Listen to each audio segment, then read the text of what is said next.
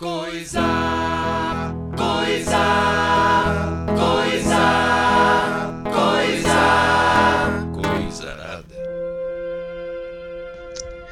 Muito bom dia, boa tarde, boa noite. Espero que estejam todos bem aí do, do outro lado. Meu nome é Gabriel. Mas quem me conhece me atende por Kerber, né? Que é o meu sobrenome. E eu estou aqui a convite do Skid para fazer uma contribuição sobre o tema medo, né? sobre esse fenômeno, do ponto de vista da psicologia. Né? Então, eu sou psicólogo já há dois anos formado pela IMED e vim participar da discussão desse tema, tendo a honra de estar no Coisa, no Coisa Arada pela primeira vez. Né? Então, fica meu agradecimento aí pro Esquidão na Massa. Eu vou começar sem muitas delongas, para não ficar muito grande o áudio. E, bom, o medo a gente sabe que ele é uma emoção básica, né? No ser humano e em muitos outros animais também, né? Uma das principais funções do medo é, portanto, nos proteger, né? Nos alertando de situações de riscos ou perigos para nossa vida, né? Vocês devem lembrar daquele filme Divertidamente, né? Acho que esse é um bom exemplo.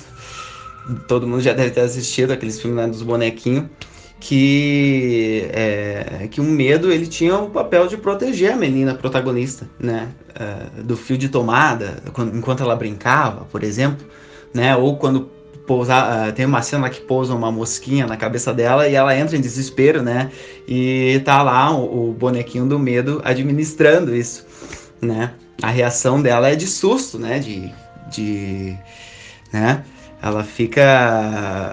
Ela quer tirar o bicho de perto dela porque não sabe o que vai acontecer, né? O que aquele bicho pode fazer comigo, né? Então, essa foi uma resposta com medo, né? Então, ele pode servir para prevenir que algo de ruim aconteça conosco, por despertar esse alerta, né? Que o medo nos impõe, né? Então, é, diante de risco ou ameaça, o nosso organismo ele provoca um conjunto uh, complexo de reação física psicológica e também neurobiológica, né? Para que a gente possa lidar de uma forma mais rápida diante daquela situação de ameaça ou de risco. Né? Então a gente pode destacar a dilatação da pupila, por exemplo, né? É, a alteração do funcionamento cerebral, quando se liberam os hormônios da adrenalina e o cortisol, né? Que é, vão fazer com que o nosso coração bata mais rápido, né? Ou, ou, pensando no lado cognitivo, por exemplo, o medo ele desperta uma sensação de, auto, de hipervigilância também, né? é, onde você fica mais atento com tudo que está acontecendo, né? Justamente pela sensação que o medo traz. Né? Então, todas essas possíveis reações elas vão te preparar para enfrentar ou para fugir do medo, né? É, mas e quando que isso passa a ser uma patologia? Né? A partir de que momento que o medo passa a ser aquilo que nos traz sofrimento e atrapalha o fluxo da nossa vida, né? Ou seja, quando que ele passa a ser uma patologia? Né? É, é justamente quando a gente perde a capacidade de controle do medo que a gente passa a dar respostas a esse, a esse estímulo de maneira não concebível, né? De maneira agressiva, por exemplo, né? as fobias, um medo extremo que a gente tem e demonstra a partir de mecanismos de defesa, como a negação, né? Ou a partir da agressividade, né? Como é o exemplo da homofobia, né? É, e também a gente pode responder isso, o, o medo, né, pela fuga, né, evitando de sair ou ter contato com as pessoas, por exemplo, né, como é o caso da fobia social. Né? Então, o medo ele é, ele é muito atenuado com a ansiedade também. Claro que são coisas diferentes, né? mas a ansiedade ela é um comportamento que pode servir de resposta ao medo. Então, a gente sabe que o medo também pode ter o poder, digamos assim, né, de, influ de influenciar a nossa capacidade de aprendizagem e até mesmo das nossas interações sociais, né? Porque diante de situações que nos provocam medo, em termos de adaptação social, a gente tende a, a gente tende a adotar condutas de comportamentos que podem ser mais assertivos. É, para que possamos participar de um determinado grupo, né? Como também pode acontecer o contrário. Né? Como a gente pode ter uma reação agressiva. Né? Isso vai depender do como a gente administra essa emoção, que é o medo. Né? Mas olha só que interessante. É, eu havia comentado antes do fato do medo ser uma emoção que libera hormônios no nosso corpo, né, como a adrenalina, o cortisol, né? E é exatamente por esse motivo que nós também às vezes procuramos o medo, né? Ou seja, a gente propositalmente quer sentir medo, justamente pelo prazer que ele pode nos dar em decorrência da liberação desses hormônios. Né? Um exemplo claro que eu posso dar é, para isso é o simples fato de querer assistir um filme de terror. Né? Por que, que a gente assiste um filme de terror? É, justamente pelo fato que a gente sabe que o filme de terror vai nos proporcionar medo, ou seja, produzir adrenalina, né? E a adrenalina ela pode ser produzida de diversas formas, e o medo, portanto, é uma delas. Né? Então, se a gente procura assistir um filme de terror, a gente está procurando sentir medo, não é verdade? Então, a psicologia, é, na psicologia, né, o medo é um tema de expressiva presença na prática clínica psicológica, né? embora, claro, em outras áreas da psicologia o medo também é abordado de alguma forma. É, mas no momento da minha vida eu não estou trabalhando na clínica, mas eu já tive as minhas oportunidades de atender pacientes e ter as minhas experiências nessa, nessa área.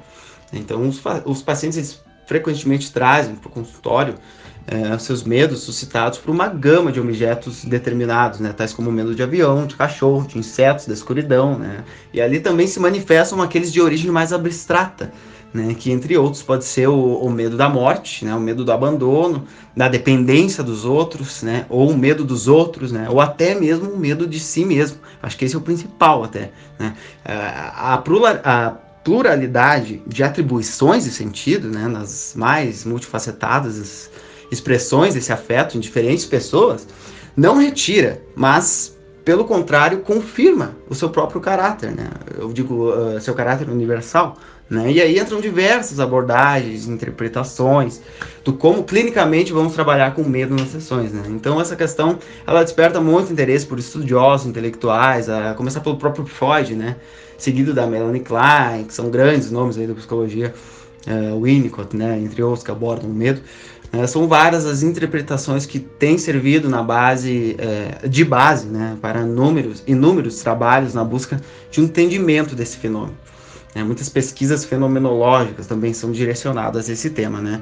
E a psicologia social, né, por sua vez, ela aborda o medo né, de forma implícita, implícita ou não, né, como um elemento norteador das mais diversas sociedades, né, e dessa forma fomenta a construir sociedades que nós vivemos hoje né, através de medos comuns, inseridos é, em âmbitos, é, em vários âmbitos, né, nas mais diversas formas, né, a religião, por exemplo, né, em todas, é, nem, nem todas, né, é, mas as que mais foram expressivas, assim que eu digo, né, do ponto de vista mundial, né, é, elas usam o medo como uma forma de controle, né, é, e muitas vezes de manipulação também, né? O medo do inferno, né? Dos castigos de Deus e das consequências de uma vida é, que não fosse vivida de acordo com os preceitos e dogmas religiosos, né, a vontade de Deus, parará, parará, né, porque o medo ele está diretamente relacionado com o nosso sistema de crenças, né, e obviamente isso também vai se refletir na política, né, o, o medo ele é um dispositivo muito útil na política, né, justamente como papel de controle e manipulação,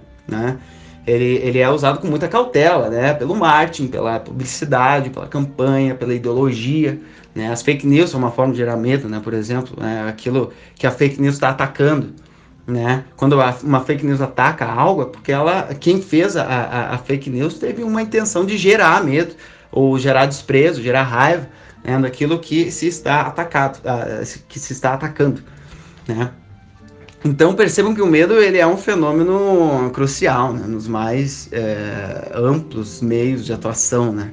E para concluir minha fala, que tá quase 10 minutos ainda, né, para não ficar muito grande meu adendo, eu gostaria de colocar também um momento emergente que a gente vem passando, né? A pandemia, né, por exemplo, é, causada pela Covid-19 e tal, né, colocou toda a população mundial em alerta, né? A iminência de contágio por uma doença desconhecida fez com que o indivíduo se sentisse receoso, né? a população se sentisse receosa com o incerto, com as consequências futuras que isso tra vai trazer para a nossa vida.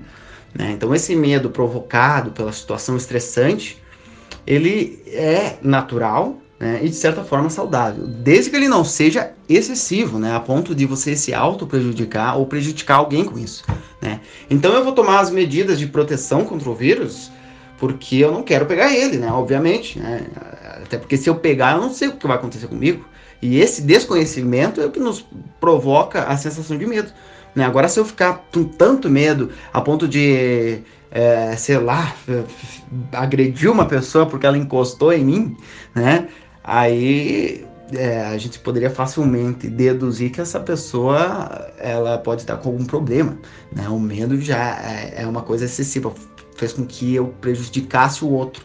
Aí já passa a ser algo é, desper, assustadoramente patológico, né? Então, enfim, o que eu queria dizer é que esse é um momento histórico, né? E além de histórico, ele é um momento ímpar, né? Porque outras pandemias já existiram, mas não com essa característica de compartilhamento de informações instantâneas, né?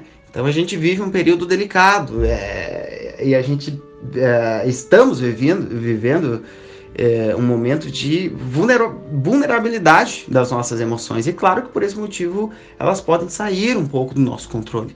Né? Então, no mundo atual que a gente vive, saber lidar com a gestão do medo é algo muito importante. Né?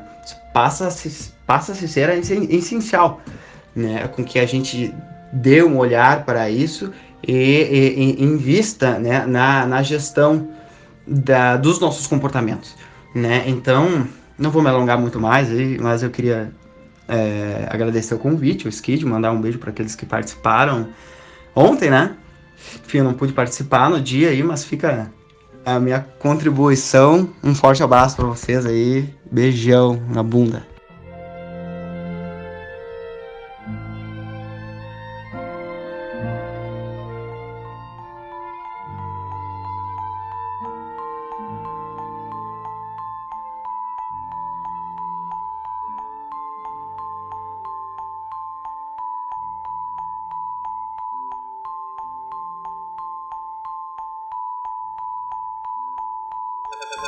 Está começando mais um Coisa Arada. Eu sou o Skid e está aqui comigo a Loma. Olá, tudo bom, pessoal? Jaqueline Drums. Fala, pessoal do Coisa Arada. E Edu. E aí, Skid e meninas? Mas antes da gente começar esse podcast, eu queria dizer para você se inscrever no nosso Instagram, no nosso Twitter e no nosso Facebook Coisarada Pod, arroba Coisarada Pod e também no nosso Spotify. E vamos para a pauta. Vamos começar falando sobre os nossos medos cotidianos e não tão ameaçadores assim. Alguém quer começar falando? Uh, acho que posso começar.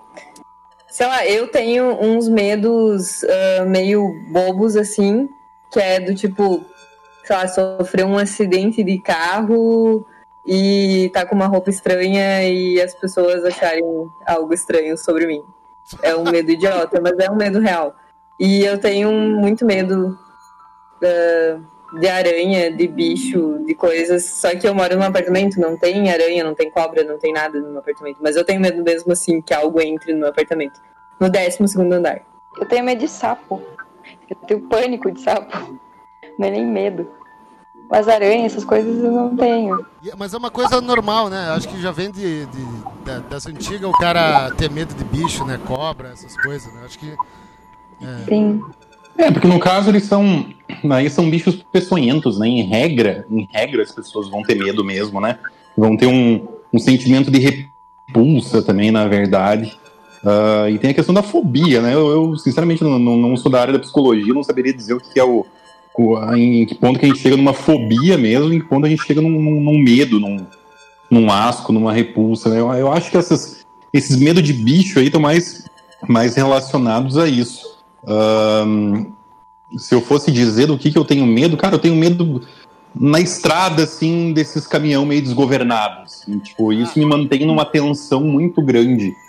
Na, na, no, no, no, num estado de atenção muito grande quando eu estou dirigindo na estrada, por exemplo, né? Mas é, é um medo racional, né? Um medo racional, uma coisa que efetivamente pode acontecer, né? Diferentemente dos nossos medos, nossos medos irracionais, né? Que daí são são inerentes às vezes a traumas que a gente tem, a, a sofrimentos nossos ou coisas que a gente viveu que fazem a gente ter aquela constante Uh, aquele estado de alerta constante, né, com coisas que às vezes não, não vão acontecer, né? É verdade. Acho que esse medo de trânsito é, é uma coisa que eu tenho também que, bah, é, eu, eu tenho medo de estrada forte, assim, fortemente. Eu tenho muito medo de andar de avião, sendo que tipo, é um dos transportes mais seguros, eu acho, hoje em dia, e eu tenho mais medo de andar de avião do que andar de carro, porque só que é algo bem irracional, assim, porque, sei lá, na minha cabeça eu não deveria estar voando, deveria estar no chão, porque eu fui feito para caminhar sabe? Cara, eu vou ter medo de avião pro resto da vida. O resto eu sempre, sempre, toda vez, a decolagem e a aterrissagem é, é sagrado, não adianta. Eu tenho bastante medo de altura, né? Tenho, tipo, eu, eu tenho vertigem de descer escadas, às vezes escadas simples, né? De baixinhas, assim, dois, três degraus. A primeira vez que andei de avião, eu queria roubar um ursinho de uma criança que estava do meu lado, acho que de tanto medo que eu tava. Nossa. Depois passou um pouco. Hoje, hoje eu já não faço tanto fiasco, mas eu acostumou. Mas eu sei que eu não posso ficar na janela, por exemplo. Ah, é? Tu viajou pra caralho, né, meu? Tu tem mais. E a primeira vez foi. foi Sim. Foi. Como é que foi a primeira vez? É, eu fui. A primeira vez eu fui pra Londres, daí, tipo, tive que pegar voo em Porto Alegre pra São Paulo e tal. Só que daí, avião menor, né? Voo doméstico e tal. Daí é muito mais assustador. Depois eu entendi que quando o avião é maior, é menos, tem menos, menos movimento, menos barulho, enfim. Mas foi bem, bem diferente, foi uma experiência bem assustadora. Nossa, bota, bota Mas a minha vontade de viajar era maior do que o meu medo de, de andar de avião, então. Ah, a gente, todo mundo aqui gosta de tomar uma, né? Acho que todo mundo aqui, né? Gosta. Uma não. Umas quantas? Vocês, vocês não têm nenhum medo, assim, de ficar muito bêbado, sei lá, tipo, se vomitar e tal? Não tem um. Nunca pensaram numa coisa dessa? Tá Sim, eu tenho medo, tipo, se tu for ver quantas pessoas já morreram afogadas no próprio vômito, dormindo bêbado, né? Tem vários, tipo, bateristas do Led Zeppelin, tem uma galera aí que já foi dessa para uma melhor por causa disso. Eu tenho, eu tenho esses medos. Cara, de beber eu não tenho medo, eu tenho medo de drogas, drogas mais pesadas, assim, isso, por isso que eu, eu, eu sou, eu sou o cara, eu sou o cara descone- desconectado disso, porque eu tenho medo que me dê um troço, cara, sempre tive, eu sou, meu, eu sou hipocondríaco total, sacou? Ah, eu sou o tipo de cara quando tem uma, uma enxaqueca eu vou fazer uma tomografia pra ver se eu não tô com câncer no cérebro, então eu, eu sempre tive muito receio também de, sei lá, me dar um ataque cardíaco, sabe? Qualquer oportunidade que eu tive de, de uso de drogas, assim, então. É um medo que me mantém saudável, né? Então, ok, beleza, que seja. Eu não sei se eu tenho medo. de- Eu acho que eu tenho medo, na verdade, assim, das outras pessoas. Porque às vezes a gente se perde, principalmente sendo menina e tal. E de alguém, sei lá, levar pra um outro lado, entender mal e acabar me machucando e tal. Então, é meu único medo maior. E é um medo, acho que, plausível, né? É, nós mulheres, a gente tem uma gama de medos, eu acho que maior do que vocês. Ah, com certeza. Esse negócio de andar na rua de noite sozinha, ou nem precisa ser tão de noite, né? Uma rua vazia, algo do gênero, é. Acho que as mulheres têm uma quantidade maior de medos aí, Tá? infelizmente. Tem até ah, no- aplicativos, eu acho que, que a, a mulher coloca, tipo, estou indo para tal lugar para ver se outra mulher vai também para elas irem junto nesse caminho e tal, para não irem sozinhas, principalmente em grandes cidades, tipo São Paulo, Rio de Janeiro, Porto Alegre. Pois, Kid, uma coisa interessante que eu tava lembrando, cara, do medo, ele é um sentimento tão básico, assim, na verdade, o nosso, a nossa constante necessidade de controle do medo, ela é equivalente à nossa constante necessidade de controle da raiva, do, da tristeza, da própria alegria, ah, e, do- enfim, de outros sentimentos mais básicos, assim, entendeu? Porque é uma, é uma coisa que nasce com a gente, tá lá desde o do parto, entende? E, e, na verdade aqui eu tô citando, eu tô citando divertidamente, né, claro. Ah, Ah, que- que- quem não assistiu esse filme. Ah, e, aqui, e esse filme retrata muito bem, assim, sabe? Como tudo é, um- é um balanço, assim. Tu não pode deixar pender mais para esse sentimento, ou esse sentimento crescer mais que o outro. E o medo é um sentimento que, assim como a raiva descontrolada, ou a tristeza descontrolada, por exemplo, ah, acabam com a nossa vida. É verdade. E, e é, e é muito fácil ser uma pessoa que, por medo, tu te poda de. Tu te poda de, de arriscar coisas, tu te poda de, sei lá, tu tá infeliz no teu trabalho e de assumir uma outra oportunidade, tu te poda de abrir um negócio, tu. Enfim, um milhão de circunstâncias, assim, que, que é a influência desse sentimento que vai estar sempre contigo e que tu tem que manter em constante controle e aprimoramento e disciplina, ela, ela pode te prejudicar ou te ajudar. Porque o medo também é o que te mantém de fazer cagada, né? De, de ser impulsivo, né? De, de, de fazer merda.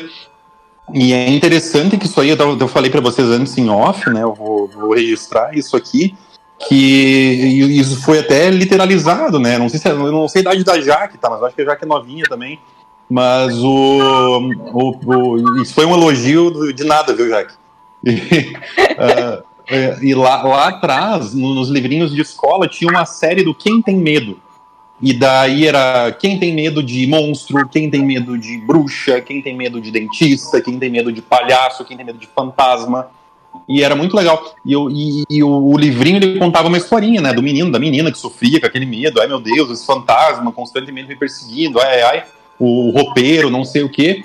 E daí no final do livro explicava que, ó, são só os lençóis no varal. Ou, ah, o dentista é um cara triste gente boa. Olha aqui, ele faz umas coisas bacanas, né? No, no, quem tem medo de dentista, no caso, né?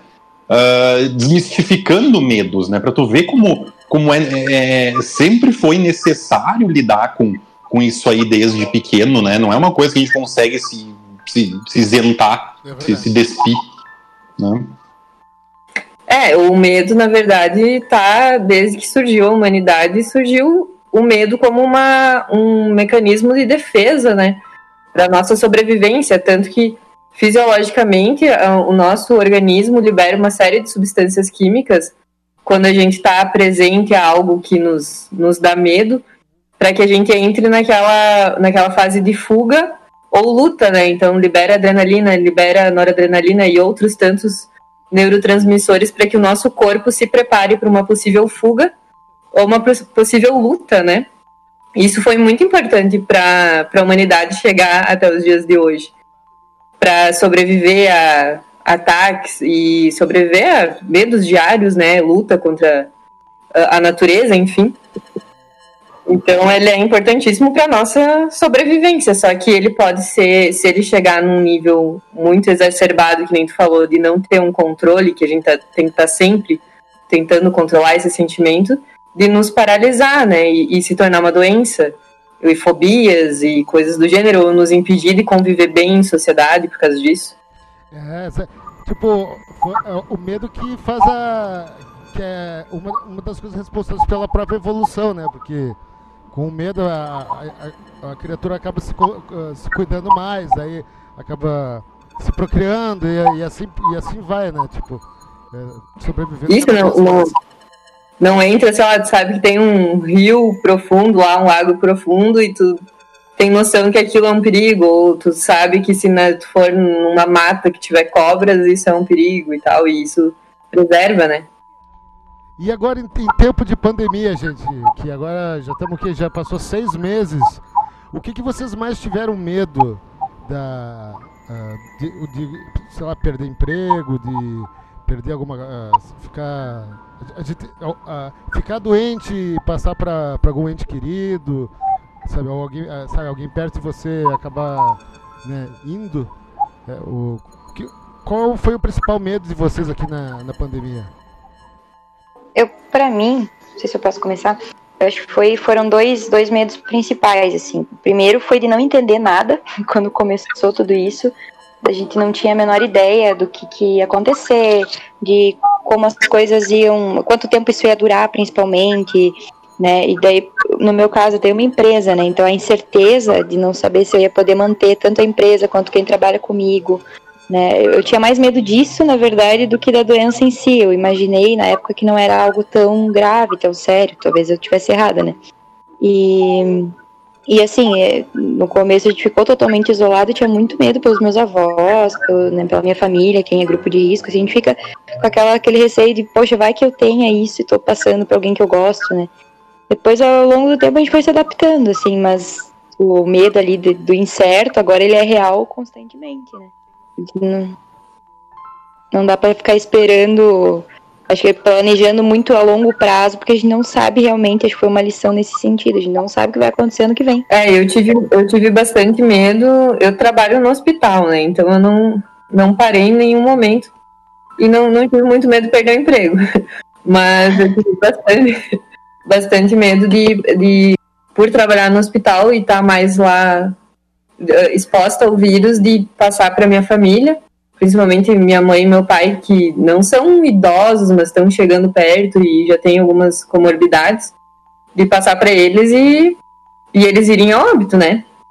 Que a gente ficava acompanhava, eu acompanho direto no hospital os, o número de casos, de óbitos, enfim. E aí no início era esse o medo. Aí depois a gente foi conhecendo um pouco mais a doença e, e a gente foi vendo que às vezes pessoas que não tinham quase nada de comorbidade, eram jovens, enfim, também poderiam ir a óbito. Aí começou a dar um pouco medo de eu pegar e, e sofrer algo do gênero. Mas, enfim, a gente vai se adaptando e parece que o medo vai diminuindo um pouco, né? E aí é um perigo também, porque o vírus ainda está aí, né? Mas as nossas, nossos cuidados têm diminuído um pouquinho, né? É. Acho que a gente se adaptou a, a essa situação. Cara, eu, eu como bom hipocondríaco, eu tive um medo inicial da, da, de pegar a doença e tudo mais, né? Mas não, não me parecia que eu, por, né, por ser jovem, por não ter comorbidades, eu teria grandes danos. Eu fiquei com muito medo pela minha avó, né? Eu fiquei com muito medo por pessoas mais velhas, assim e tal. E à medida que foi passando o tempo, porque eu tava tranquilo em casa, cara, eu tava tranquilo, eu fazia home office, sou funcionário público, não tinha medo de, de perder o emprego, entendeu? Eu tava numa boa, mas eu vi muita gente sofrendo muito por isso, e isso me dava ansiedade. Eu não sei se está um passo atrás ou um passo à frente do medo, assim, mas me dava uma. me mantinha numa constante ansiedade, assim. Isso eu sentia muito das pessoas. De tu ir nos lugares ali, quando tu tava começando a poder ir, ou quando tu ia numa farmácia lá no começo, e tu via aquela tensão nas pessoas, sabe? Uh, aquilo, aquilo me incomodava, aquilo me dava uma sensação ruim de medo coletivo, tipo, instaurado assim, e eu comecei a ficar com muito medo disso não acabar entendeu? Disso, sei lá, isso virar uma bola de neve, isso uh, continuar e, meu Deus, e, e, a gente já teve uma série de, de, restrições, né? Pô, a gente não tem, a gente não tem, praticamente não tem mais vida noturna, né? Como a gente conhecia, pelo menos. A gente não pode, sei lá, fazer coisas que envolvem aglomeração. Uh, e quando tu faz, é tudo muito restrito, é tudo muito estranho é, tudo com um horário definido e tal. Então essa, essa pressão uh, coletiva assim estava me deixando com uma, ainda está na verdade, né, com uma, uma ansiedade bem desconfortável assim, sabe? Então eu, eu, eu senti isso, esse medo coletivo que era uma coisa que eu nunca tinha passado antes, era o que mais estava me incomodando, na verdade. E o que vocês acham sobre a importância da, das mídias a internet e, jorna, e jornal uh, na, no aumento da, do medo da, da, da, galera. Porque a gente teve o exemplo do, do Atila, né? Que ele falou que ia morrer um milhão de pessoas e tal. Tipo, vocês acham então que, o, que os meios de comunicação podem ajudar a aumentar o medo na, na população? Dessa maneira, sei lá, criar até um, um estado de pânico ou alguma coisa parecida, assim? Eu acho que sim, mas no, mais no início. Eu acho que criou um pouco de pânico, sim, mas eu acho que também era, era necessário, de certa forma, sabe? Para tentar conscientizar um pouco a população. Então, não sei, eu acho que pode criar mais pânico do que o, necessário, ou uma onda de medo muito grande, tanto que lá no início o pessoal começou a ir no mercado e comprar coisas adoidadas, como se fosse o fim do mundo, como se não fosse mais existir mercado e tivesse que estocar.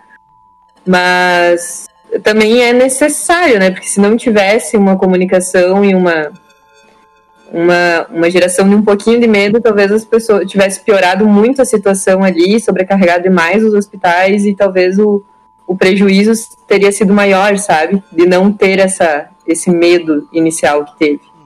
Chegaram a alguma hora a acreditar que ia morrer tanta gente assim? Sim. No começo eu não acreditei. Eu não acreditei mesmo, assim, não vou nem hipócrita de, de falar. Eu achei que isso ia durar uma semana e que logo as coisas iam estar voltando ao normal. Até por conhecer o nosso país, assim, eu achei que as pessoas não iam se assustar tanto e dar bola, enfim. E ainda bem que eu estava errada, né, nesse sentido. Caso, as pessoas respeitaram, pelo menos no começo, né, foi respeitado mais ali, causou realmente esse, esse medo. Eu não sei, eu acho, eu acho que hoje o problema é que a gente não tem só jornal, só televisão, só rádio, a gente tem toda uma internet que espalha, às vezes, coisas muito erradas, sabe? Informação muito errada. E daí a gente fica meio realmente sem saber no que acreditar, enfim, eu não sei até que ponto isso é bom, sabe? É, eu não sei. Eu toda vez que eu vou ficar com a minha avó um final de semana lá em Soledade, alguma coisa, eu assisto muito a Globo, né? E eu vou te dizer que se não houvesse essa pluralidade de informação na internet, muito provavelmente a gente estaria confinado em casa até agora porque o pânico que essa emissora está gerando nas pessoas é absurdo. Assistir o Jornal Nacional é uma coisa descabida, sabe? Não, não, não tem como, não, não consegui ver até o final. É, o Fantástico ali é a mesma coisa. Então eu penso que sim, tem muita coisa falsa, sempre, um horror. Daí cabe a nós também, né, saber filtrar, e, e até porque as pessoas foram muito irresponsáveis com relação à informação no começo. A própria OMS foi muito irresponsável com relação à, à informação no começo. Então, por quê? Porque a gente está fazendo um troço muito sério aqui, que é lidando com uma coisa absolutamente invisível que ninguém entende. Ninguém entende ainda.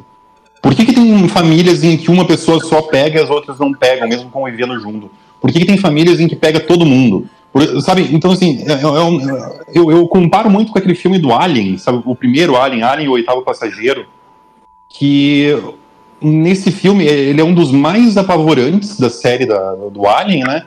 Mas o que mais te apavora no filme é o fato de tu não ver ele. Sim. E, e, e aquilo te causa um desconforto, sabe? Uma, uma, uma, uma, uma fobia, assim, uma coisa desagradável que, que é o que estava acontecendo aqui.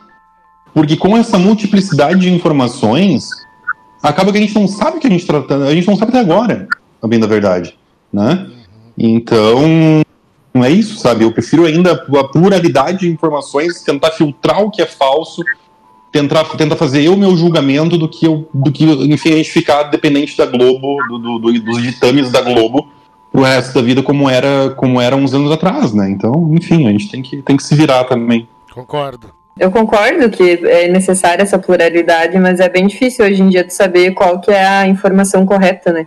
Quem a Jaque falou, tem tanta rede social e tanto noticiário e cada um fala uma coisa, né?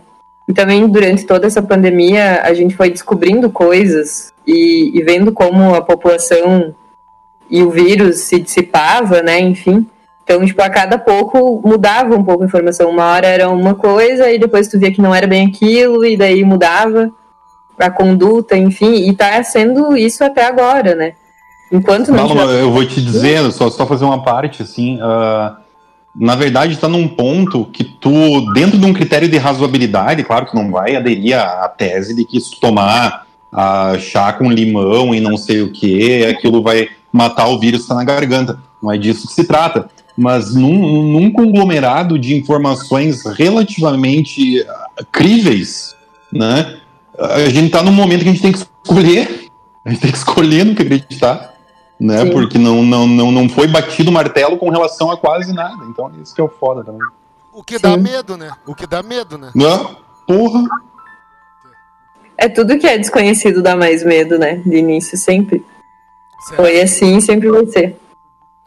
É, só, só o que o, Edu falou ali sobre o, tu não vê né, o bicho né, no Alien, é, é, é exatamente tipo é, o que é a diferença entre terror e horror, né? O terror é aquilo o terror é aquela sombra que passa pela tua, pela tua janela e tu não vê, tu não sabe quem, que é, quem é, mas tu viu.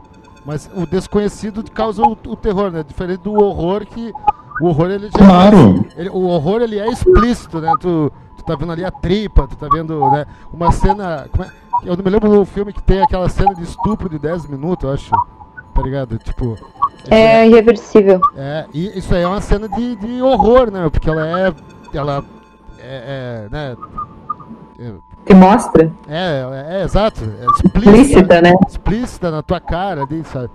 É interessante. É, isso, isso é interessante, porque tanto que filmes assim que, em que tu vê o monstrengo, né? Em que o grande foco é o monstrengo, vamos supor, o próprio, o próprio It, a coisa, né? Uh, quando começou a mostrar mais o palhaço, tu não fica mais com, aquela, com aquele medo, né, com aquele desconforto.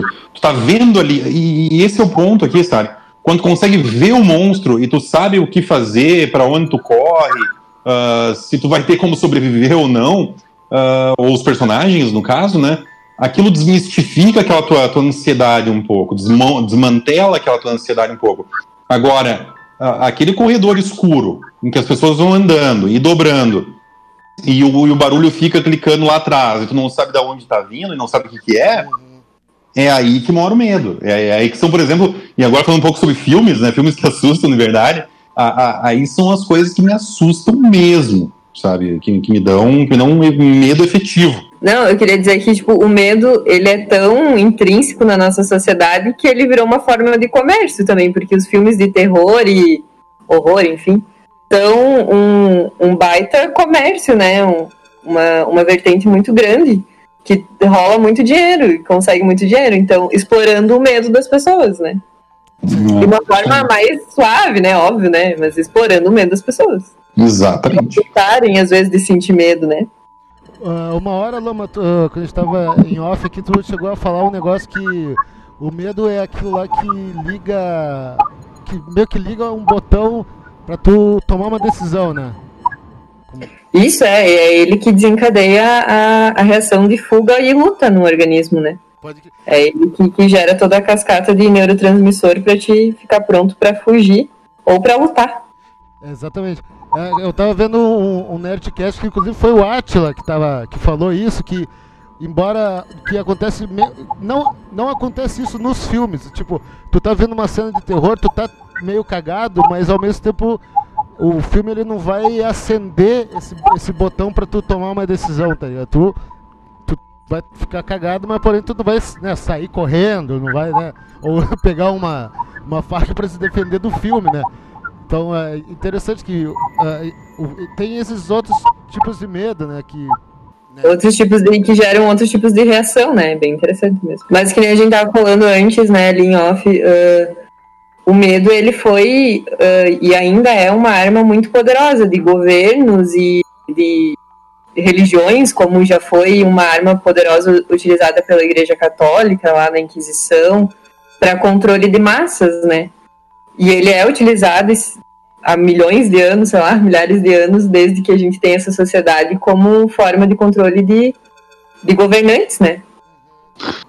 E a- A, a premissa básica da Igreja Católica era se você não é um católico, não age como tal, e não paga o teu dízimo, e não faz isso, não faz aquilo, você vai pro inferno, você vai sofrer horrores, né? Então, é- essa era a forma de, de, de captação de fiéis, né? Por exemplo, na época.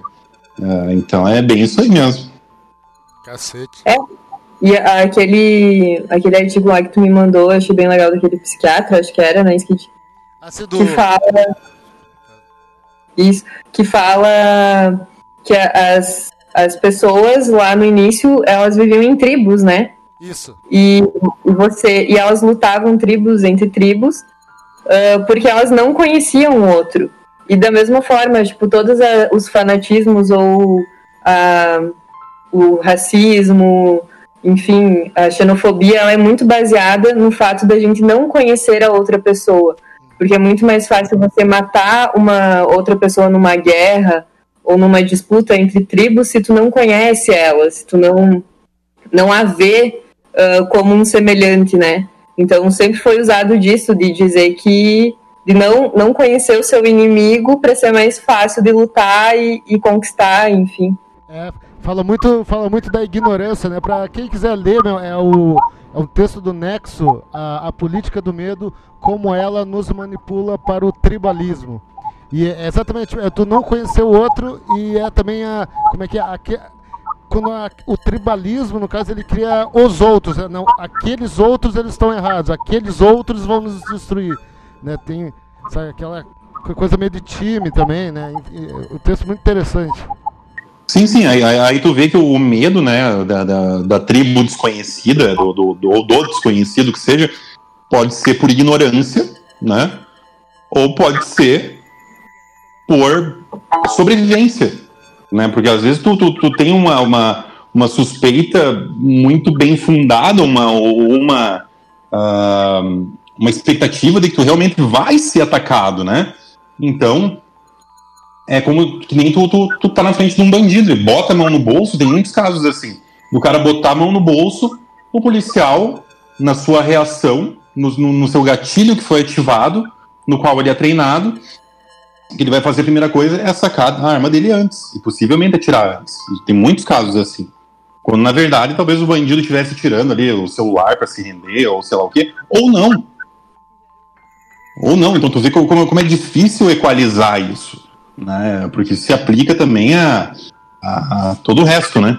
É, é difícil tu, tu treinar o teu medo, e é, e é disso que se trata. Tu, tu, por isso que existe terapia, né? Por isso que existe uh, o, controle, o controle emocional, né? Para que tu crie mecanismos, para que tu crie ferramentas de controlar o teu medo diante de situações que te paralisariam, situações que te, da, te trariam reações agressivas ou, ou reações evasivas, uh, entende? Então é, é complexo aí, viu? É muita terapia fazer isso aí. É, eu acho que é um dos sentimentos mais complexos que a gente tem e um dos mais difíceis de controlar. Uh, voltando àqueles medos bobos, tipo, medo de apresentação, medo de falar em público, também é um, um medo bem ruim que a gente né, passa por sufoco e, e, e, meio que paralisa, né? E é um medo bobo, porque uma, o que uma, uma plateia vai fazer de mal pra ti? No máximo vai, ah, não vai te fazer nada de mal, né?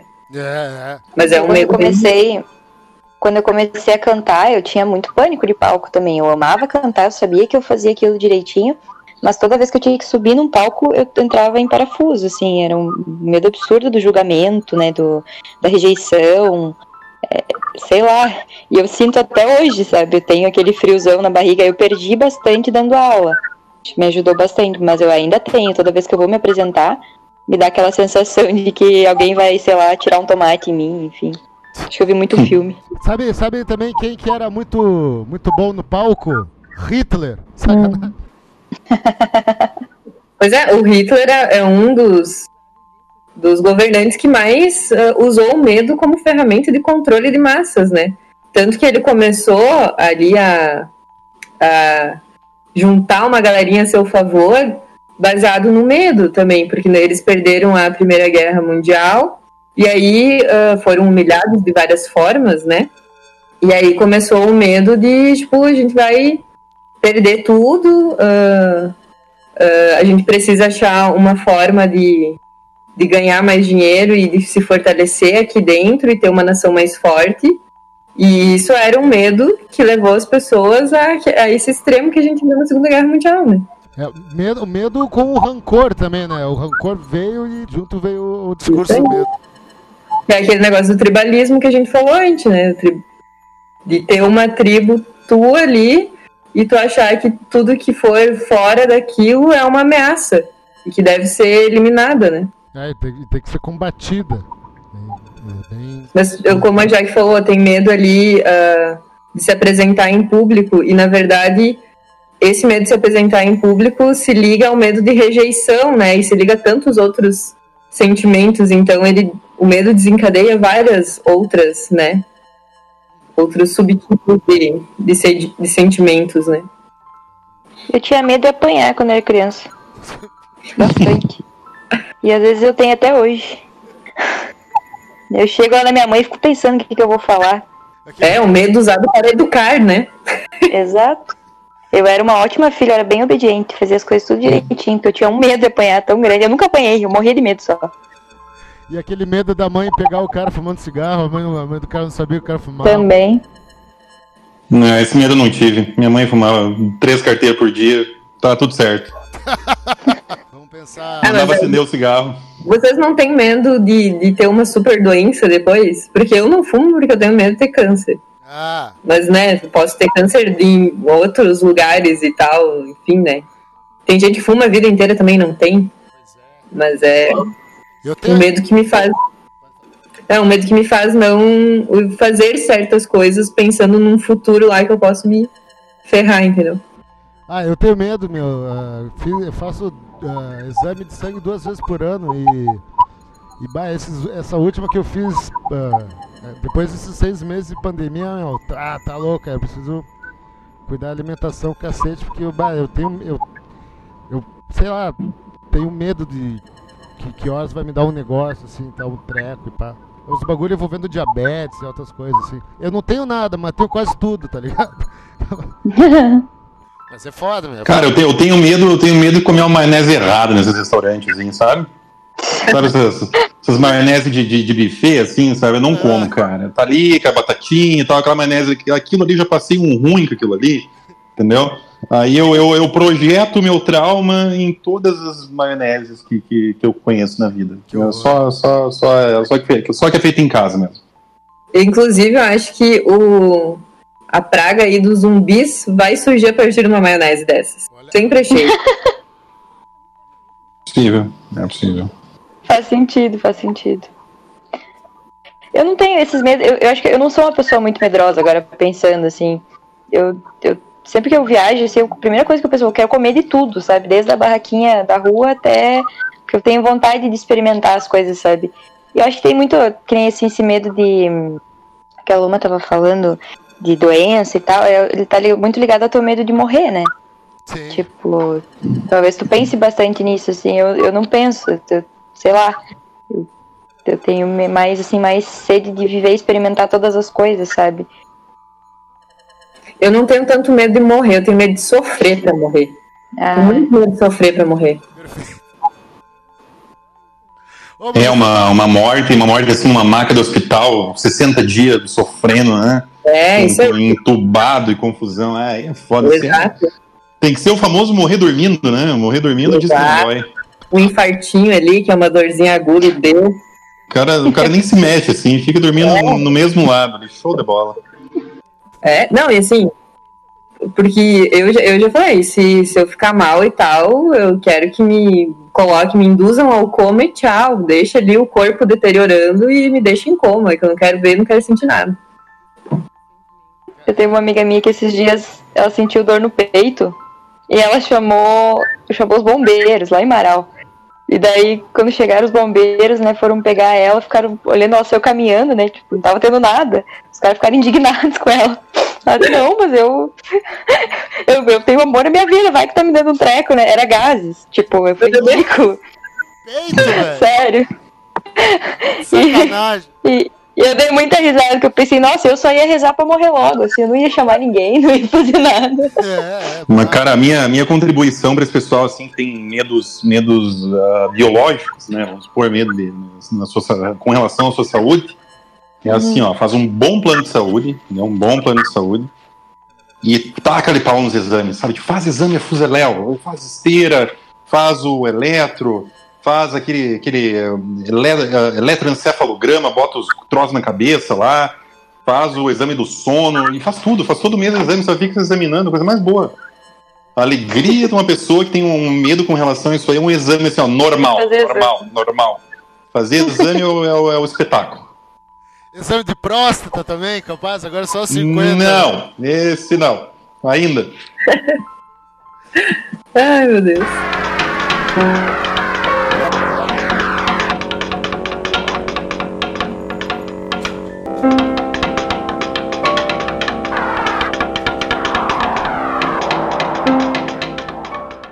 Gente, muito obrigado aí pela, pela, pela volta aqui. Estamos voltando aqui com Coisa Arada. Faz um, um mês e pouco que a gente não passa aqui. Estamos voltando aqui com um super elenco. Alô, Jaque Edu aqui da a galera da- das GUI e os coisas aqui no Caldeirãozinho. Galera, tem alguma coisa pra falar pra, pra galera aí? Alguma, alguma série de terror que vocês estão vendo? Algum filme? Alguma coisa assim pra. Cara, eu tenho, eu tenho uma série que eu indico não ver, né? Pra quem gostou muito, quem, quem gosta de coisa, quem gosta de coisa de terror que nem eu, né? Ah, eu gostei muito da, da Maldição da Casa Rio. E daí eu assisti a Maldição da Casa Bly, que seria uma suposta continuação, e é um troço péssimo. Muito ruim. Então, Eu também odiei, eu ia falar é, dessa coisa. Eu nem consegui assistir inteiro. Então, eu assisti até o quinto, sexto episódio, e não consegui. Isso é muito raro, cara. Eu assisto muita coisa ruim, entendeu? Ahn, e de coisa boa, eu recomendo assistir Midsommar, o melhor filme de terror dos últimos tempos. De um horror, na verdade. E era isso. Midsommar, muito bom. Eu não tenho nada pra falar porque eu odeio esse filme de terror e horror, porque eu começo só a passar mal. Então eu não assisto. E tu não gosta Também de não sofrer, gosto né? muito. Eu não gosto de sofrer. Al- Alguma coisa, Jaque? Não, buguei aqui. Eu ia falar a mesma coisa que o Edu falou. Eu odiei a Mansão Bly, achei Mansão Blé. E eu tava esperando uma coisa completamente diferente. Bom, eu vou indicar, já que está falando de medo aqui, eu, ah, f- tem- tem- temos que fazer um sobre filmes. Vamos, fa- faremos um sobre filmes, certo? Ah, queria. ah, coloquem. Tem, é, é o trabalho de conclusão de curso do Ari Aster. Ari, Ari- Não, não, não, não indica. Não faz isso, cara. Não faz isso com as, não faz isso com as pessoas, cara. Não, não, não, não, não, não, não. Sério? Não, por favor, cara. Eu tenho, eu tenho um pra quem tem medo e quer sofrer, bora fazer um, um mestrado, um doutorado, um negócio que é só dor e sofrimento até o fim. Então, galera, muito obrigado aí pela audiência. Obrigado a todos que participaram aí. Não se esqueça, Coisa Arada Pod no Instagram, no Twitter e no Facebook e no Spotify, Coisa Arada Podcast. Segue nós, que é tudo nosso. Valeu, um beijo. Valeu. Tchau. Valeu, Tchau. tchau. Toda suja, melada de uma arrogância besta. Aos doze usou sutiã, aos quinze criou poodles, aos dezoito ficou alcoólatra, aos vinte matou a mãe. Deus a acompanhe antes que o diabo a encha de álcool. Seu corpo é constituído de material inflamável, não é bonita, não se relaciona, não consegue ser amável, foge do destino feito uma bruxa da fogueira.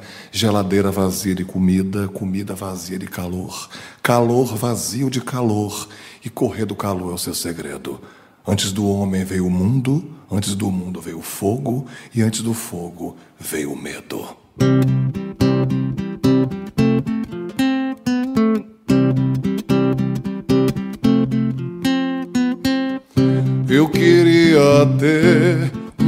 Lança-chamas, eu queria ter uma fogueira.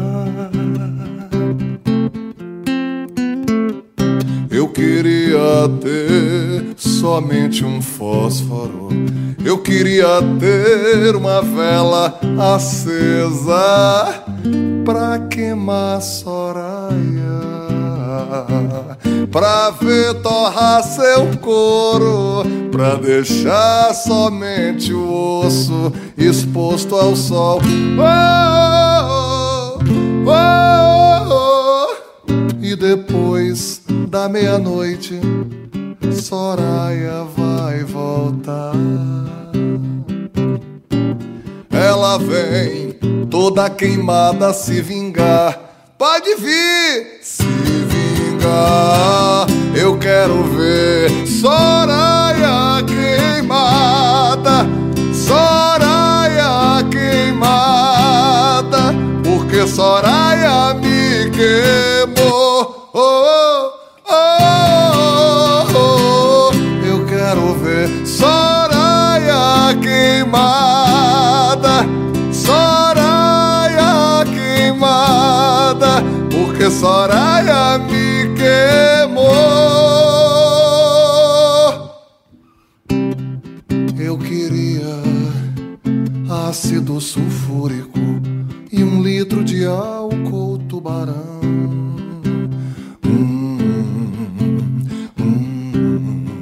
Eu queria uma tocha iluminada pra deixar Soraya igual um carvão. Depois da meia-noite, Soraya vai voltar. Ela vem toda queimada se vingar. Pode vir se vingar. Eu quero ver Soraya queimada. Soraya queimada. Porque Soraya me queimou. Oh, oh, quero ver Soraya queimada. Soraya queimada. Porque Soraya me queimou. Oh, oh, oh. E doeu.